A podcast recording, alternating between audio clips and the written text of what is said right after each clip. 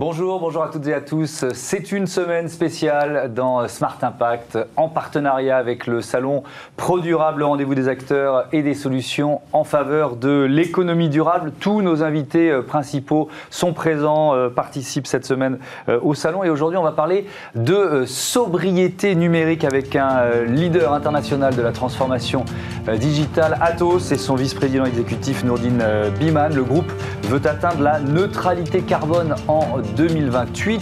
C'est bientôt. Il nous expliquera comment. Et puis dans Smart Ideas, on garde évidemment notre euh, rubrique euh, Startup. Euh, vous découvrez les chaussettes solidaires de la marque Bon Pied. Voilà. Pour les titres, on commence par un grand entretien, 20 minutes pour aller au fond, pour creuser les thématiques autour d'Atos. C'est parti.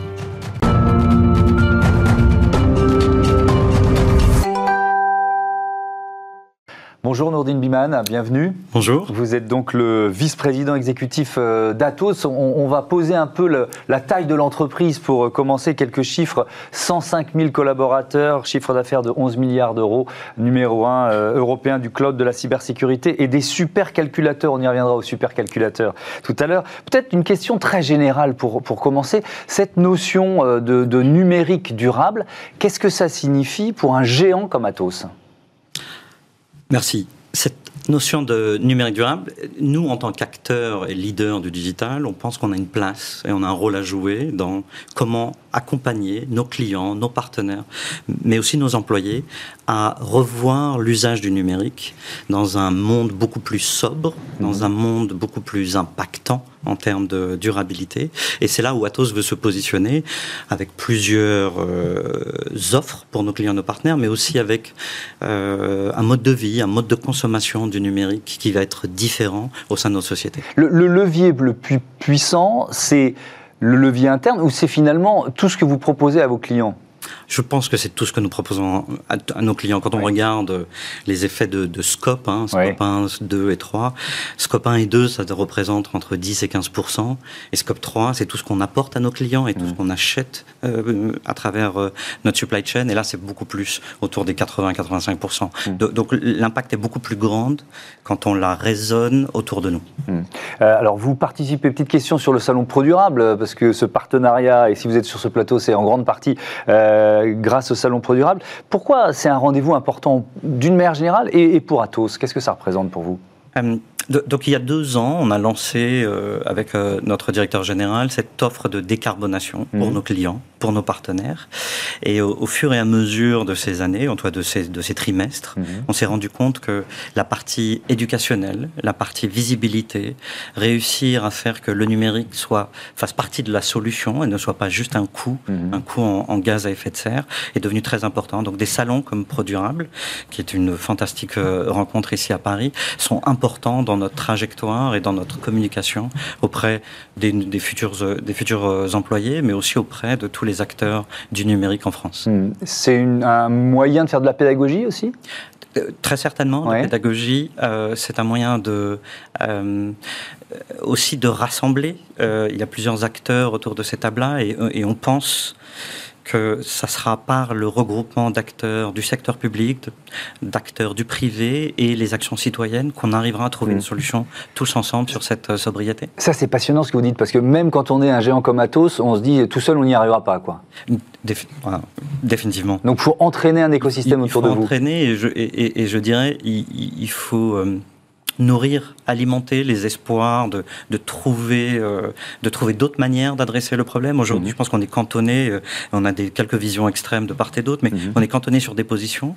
Mais, mais je pense qu'il faut, euh, grâce au budget d'innovation, de recherche, comme ce mhm. que peut faire Atos, hein, il, faut alimenter un petit peu cette, ce tissu de nouvelles initiatives pour essayer de diminuer l'impact du numérique. Alors, évidemment, on, on cherche toujours, nos journalistes, à, à, à résumer en une phrase ou en une ou en un titre, mais il y a cet objectif zéro émission nette dès 2028. Ça, évidemment, euh, c'est un objectif très fort qui est affiché par, par Atos. Euh, euh, qui est forcément compliqué à, atteindre, parce que 2028, c'est quasiment demain. Hein. vous en êtes tout de cet objectif-là? Bah, Je peux vous confirmer qu'on est sur la bonne trajectoire. Mais, mais, on n'a pas commencé hier, on a commencé il y a plus de 12 ans.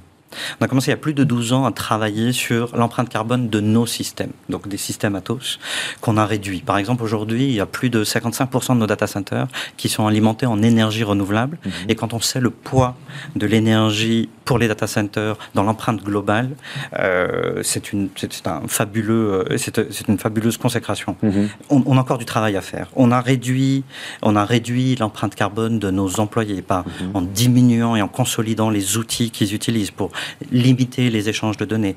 On forme nos architectes logiciels à développer des applications qui, sont, qui soient moins énergivores, qui fassent moins de réplication de données, mhm. qui puissent euh, faire appel à de la low-tech. Donc, c'est tout ce type-là d'initiative qui nous permet aujourd'hui de confirmer qu'on est sur la bonne trajectoire pour 2028. C'est pas gagné je vous le dis d'ores et déjà, c'est pas gagné. Mhm. Mais euh, pour l'instant, tout Atos et les 105 000 employés sont euh, derrière ce projet d'entreprise et on en est très fiers. Quand vous dites c'est pas gagné, quels sont les, les, freins ou les obstacles les plus, les plus élevés si on, si on s'imagine euh, en train de démarrer un 110 mètres haies là Bien sûr.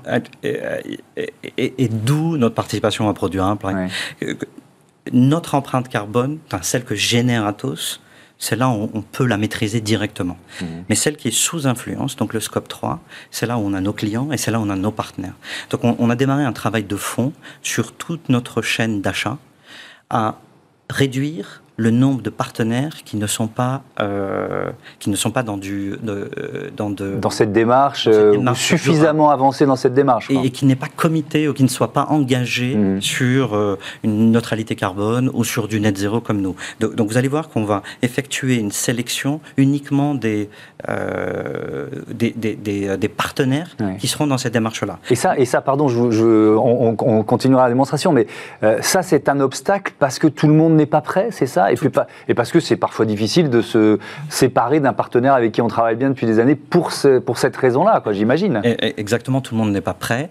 Euh, certaines structures euh, plus petites ou plus, euh, plus moins généreuses doivent mettre des investissements sur la table.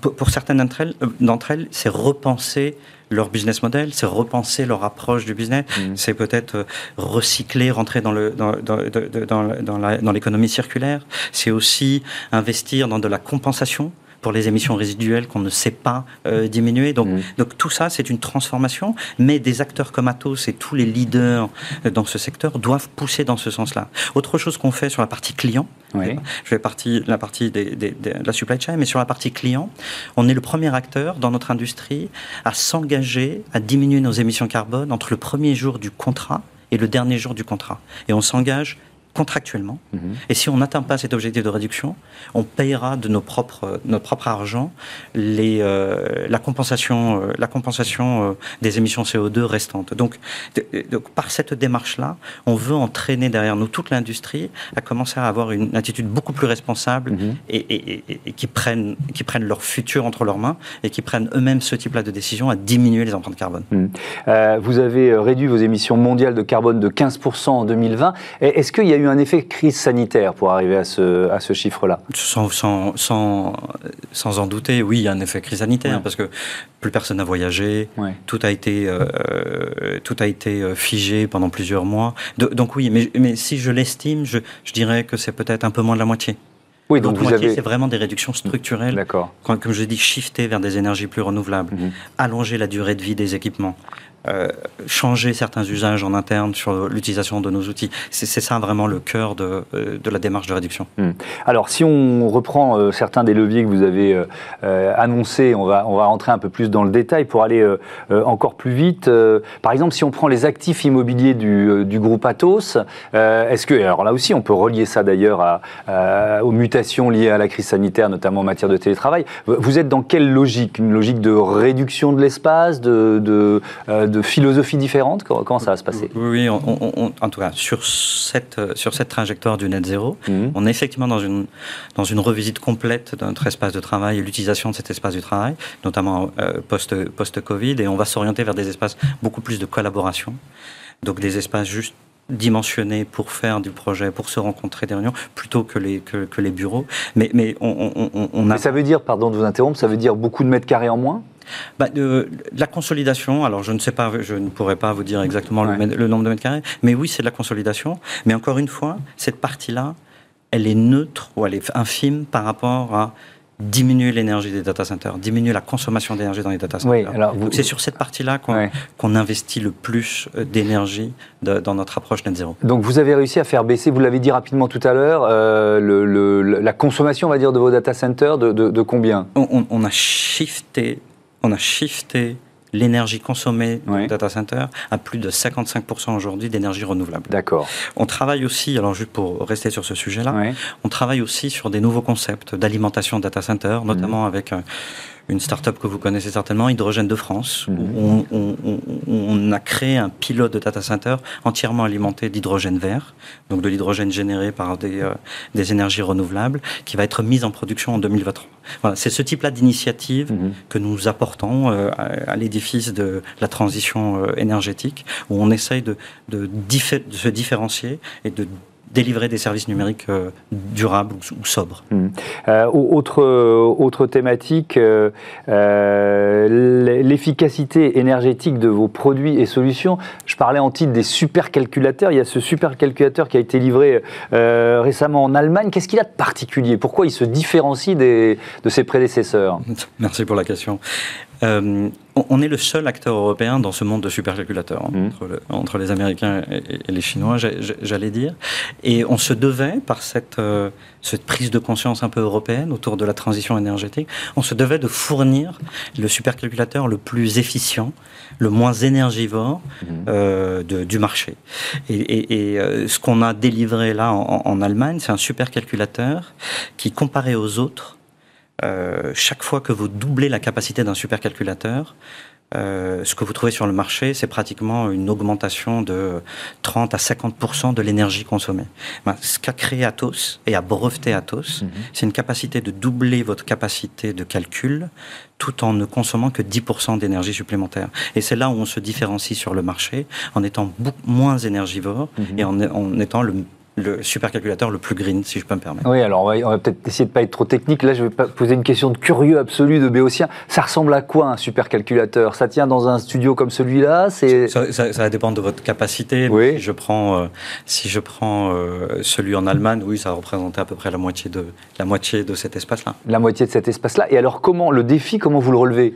Euh, pour, pour faire en sorte qu'il double sa capacité, mais en consommant seulement 10% de plus? Bah, Premièrement, c'est euh, de l'investissement, l'investissement dans la recherche, mmh. l'investissement dans du brevet, euh, la découverte et, de, et, et, et aussi euh, euh, travailler avec euh, un, réseau de, de start-up, de start-up qui viennent avec leurs idées, qu'on peut, qu'on peut imbriquer ensemble, qu'on peut intégrer pour créer ce type-là de, de projet. Non, je pense que c'est les milliers d'ingénieurs qu'on a chez Atos qui sont convaincus et qui sont euh, comités, qui s'engagent à, mhm. cette, à, à, cette, à cet objectif. Et, et c'est à travers ça qu'on arrive à, à, créer ces nouveaux, ces nouveaux brevets qui nous permettent d'être, d'être plus green. Mais là, on parle des supercalculateurs, mais encore une fois, je si on est capable d'éduquer tous nos programmateurs à développer des logiciels qui vont consommer moins, ne serait-ce que 10% de moins qu'une ou avoir moins de lignes de code mhm. qu'une euh, qu'une action standard, euh, on, va pouvoir impacter tous ensemble beaucoup plus que juste ce supercalculateur en Allemagne. Mhm. Imaginez, ça sera 10% sur toutes les applications à venir que tous ces programmateurs vont, vont, vont développer. Et, et c'est là où on pense qu'il y a un travail éducationnel, qu'il y a un travail de pédagogie et qu'il faut absolument que ces nouvelles générations s'emparent de cette sobriété numérique pour pouvoir mhm faire que le numérique soit une solution durable. On, va parler de l'engagement des, 105 000 salariés d'Atos, mais un, mot de recrutement euh, d'abord. Tout à l'heure, quand vous évoquiez le, salon Pro Durable, euh, vous disiez que c'était aussi un, lieu où on, voilà, on pouvait euh, faire passer des messages auprès des, des futurs talents qu'on souhaite recruter. Est-ce que ça, devenait compliqué de recruter sans euh, cet engagement très fort euh, RSE ou, de décarbonation? Parce qu'on voit que dans, les préoccupations, dans les credos de la génération 18-30, la, question écologique, elle devient majeure. Est-ce que c'était un, un, élément de recrutement compliqué pour vous? Si vous n'aviez pas fait ce virage. Le, recrutement est une, est, une, est une affaire compliquée, quoi qu'il arrive, mm. surtout en ce moment, avec, euh, avec la guerre des talents sur tous les marchés. Euh, je vais dire que le virage vers la décarbonation, on le faisait quoi qu'il qu'il arrive, on l'a inscrit dans notre raison d'être euh, très tôt. On, a fait, on était une des premières entreprises du CAC 40 à avoir cette raison d'être. donc ça vient, ça vient aider. Ça vient créer un renouveau, même au sein d'Atos, pas forcément recrutement, même les employés qui étaient déjà là. Mm. Ça crée un renouveau, ça crée un engagement, mais effectivement, ça permet de répondre aussi à une attente de cette nouvelle génération, d'une partie de cette nouvelle génération qui est en recherche de, de, valeurs mhm. dans, leur, dans leur travail. Et effectivement, ça, nous aide et des salons comme ProDurable nous permettent justement de, l'exposer. L'engagement des, salariés d'Atos, il y a cette appli Atos Green. C'est quoi? Ça marche comment ça?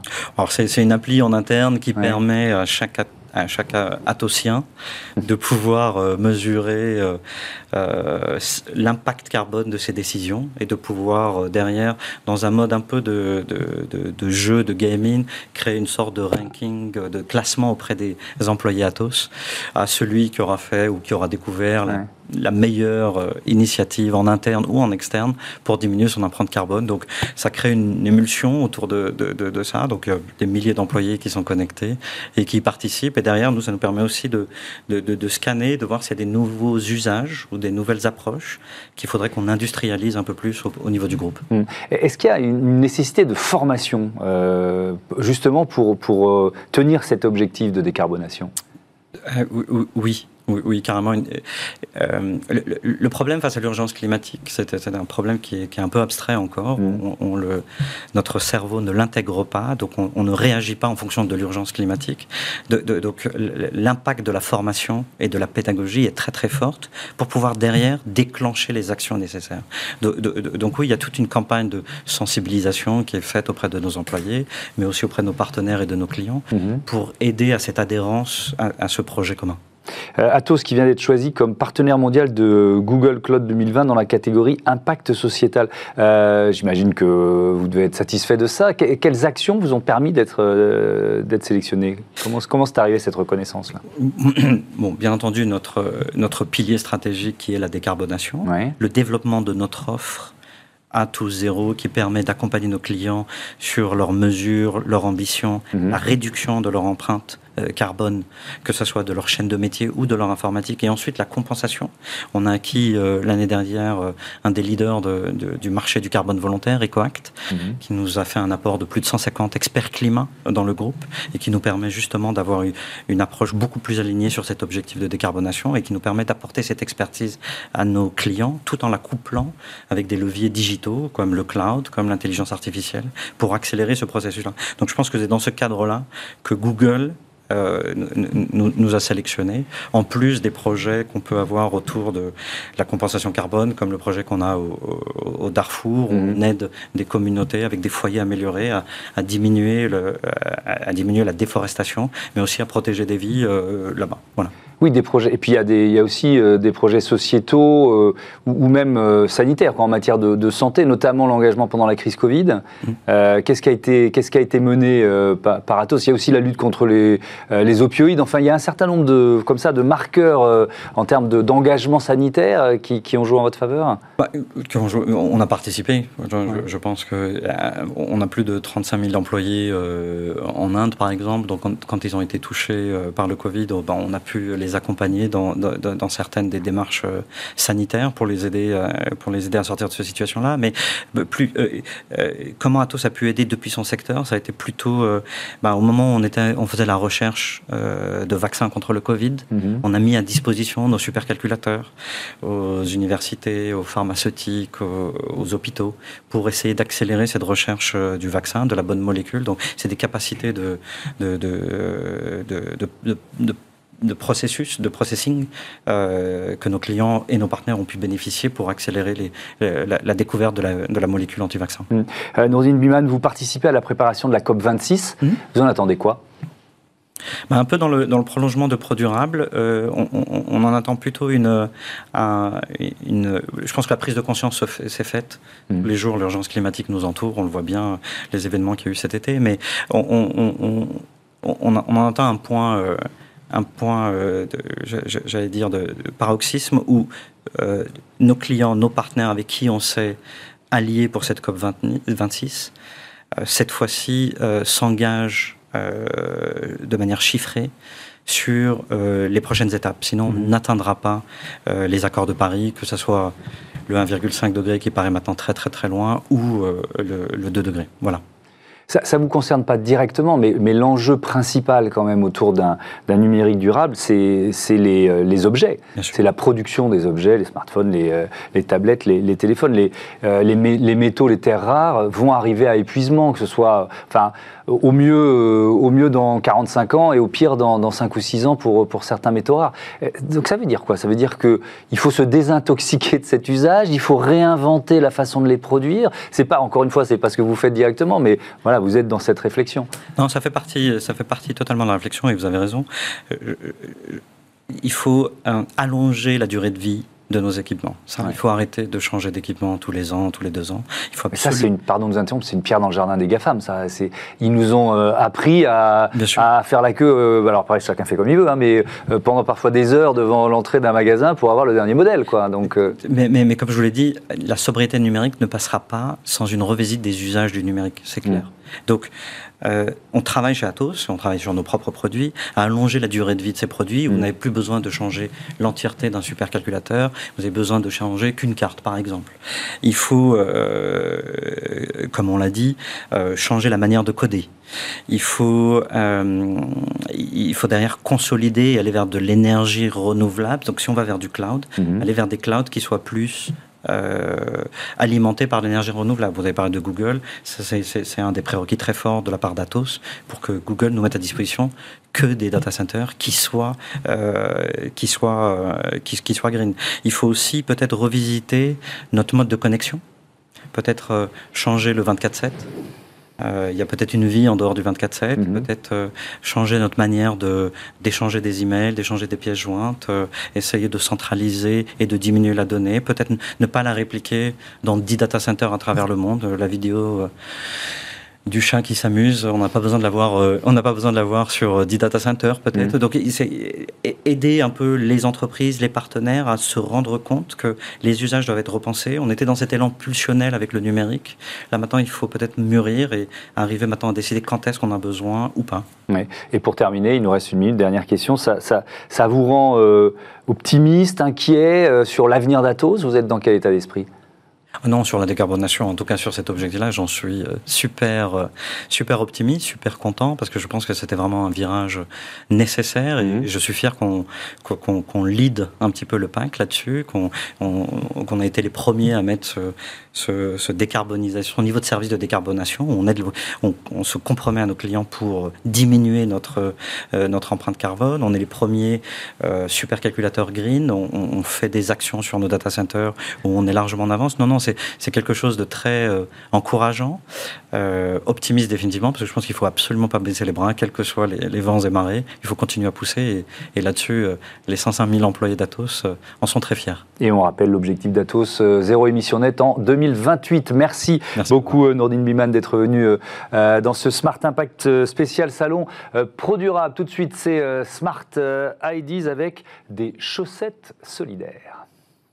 Smart Ideas avec BNP Paribas. Découvrez des entreprises à impact positif.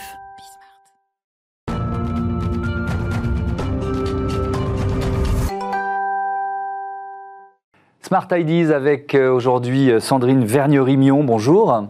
Bonjour Thomas. Bienvenue, vous êtes euh, la fondatrice de Bon Pied. L'idée, je crois qu'elle est née dans la rue lors de vos maraudes auprès des sans-abri parisiens. Voilà, ça fait un peu plus de 4 ans que je vais à la rencontre des euh, sans-abri de, mon arrondissement dans le cadre de la protection civile. Et euh, lors de mes rencontres, euh, on, partage de, la nourriture, des vêtements, mais très souvent, on me demandait des chaussettes et je m'apercevais que je n'en avais pas à leur donner. En creusant un peu, j'ai réalisé qu'en fait, les associations euh, sont capables de distribuer euh, ce qu'elles collectent gratuitement, mhm. mais n'achètent pas euh, finalement des sous-vêtements propres et neufs. Et, les chaussettes, on n'en donne pas beaucoup en fait. Les gens n'en donnent pas, c'est ça? Les gens n'en donnent pas parce qu'on a tous à peu près le, même réflexe que quand elles sont usées, trouées, on, les met à la poubelle. Mhm. Les plus consciencieux vont peut-être essayer de les recycler pour que le, coton soit, soit réutilisé. Mais au final, les associations euh, n'en ont pas à distribuer. Et euh, en, découvrant les modèles américains de Buy One, Give One, euh, une achetée, une donnée, qui a été en fait lancé en premier par Tom's Shoes sur les chaussures, et puis après ça repris sur les lunettes par Warby Parker mm-hmm. ou Jimmy Fairley en France. je me suis dit que ce modèle-là méritait d'être tenté en France parce qu'il est très simple à expliquer et que finalement, moi, mon incitation, c'est de, vendre un maximum de chaussettes pour en, pour en, donner un maximum. Mais alors, vous est-ce que vous donnez et vous vendez les mêmes chaussettes ou est-ce que c'est deux, deux filières un peu différentes d'une certaine façon? C'est deux filières très différentes parce que les, chaussettes qui sont euh, fabriquées euh, sont fabriquées en France euh, par Brousseau dans le Limousin à l'écart, alors que les chaussettes qui sont données sont issues des invendus d'autres marques. Ça a l'avantage écologique d'éviter la fabrication de la moitié de ce que l'on utilise dans, le cadre de notre modèle. Mhm. Et puis finalement, ce sont des chaussettes qui n'ont pas rencontré leur marché, qui sont en train de prendre de la poussière dans des entrepôts euh, et, qui vont être immédiatement euh, utiles et, mises à disposition. Mais, mais ça, ça peut sembler assez dingue, surprenant. C'est-à-dire qu'il y, y, a quelle masse comme ça de, chaussettes invendues qui, qui, quoi, qui attendaient d'être détruites en quelque sorte ou d'être recyclées euh, Non, qu'on va retrouver finalement sur ces petits stands que vous voyez sur les marchés. Vous avez des, des, gros packs qui sont vendus à 5 ou 7 euros. Euh, voilà, à, des prix vraiment euh, défiant euh, toute concurrence. après ça, la, masse elle-même de ces invendus, je la connais pas. Pour mhm. l'instant, je, passe par des, des stockeurs qui ont le, mérite de, centraliser tout ça. Et puis, euh, j'espère que la pression du volume m'obligera à remonter directement auprès des marques pour, que, pour aller euh, négocier directement avec eux. Euh, donc, le, principe solidaire, c'est une chaussette achetée, une chaussette offerte. votre modèle économique, qui repose sur quoi? Sur les ventes, en fait? Voilà, principalement sur les ventes. Mhm. ces ventes se font sur notre site bonpied.eu. mais également sur certaines marketplaces, que ce soit des marketplaces destinés au public, comme euh, Yaka français spécialisé dans tous les produits euh, fabriqués en France, mhm. ou bien sur des marketplaces B2B, c'est-à-dire plus dédiés à l'achat par des magasins.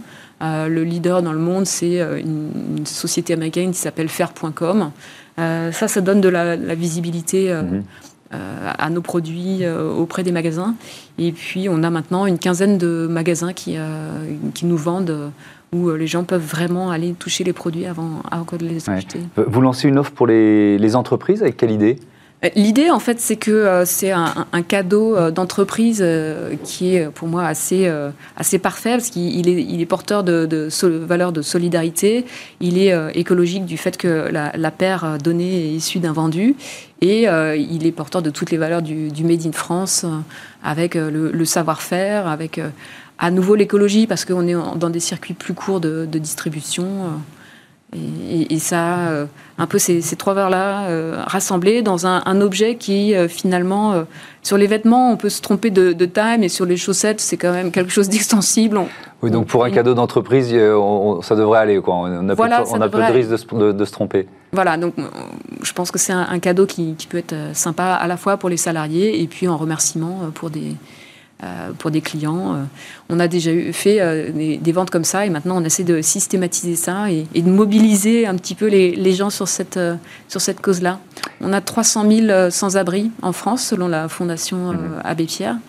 Et en moyenne, les Français achètent 6 paires par an. Donc voilà, 300 000 fois 6, il faudrait que, que je réussisse à vendre 1,8 million de chaussettes pour répondre aux besoins. Donc on n'y est pas encore, mais on y travaille. Il y a de la marge. Merci beaucoup. Bonpied.eu, c'est votre euh, adresse, c'est l'adresse du site. Merci euh, Sandrine. Euh, Vergnerie Mion, à bientôt sur Bismart. Voilà, c'est la fin de cette émission. Je vous donne rendez-vous très vite évidemment sur la chaîne des audacieuses et des audacieux pour un nouveau numéro de Smart Impact. Salut.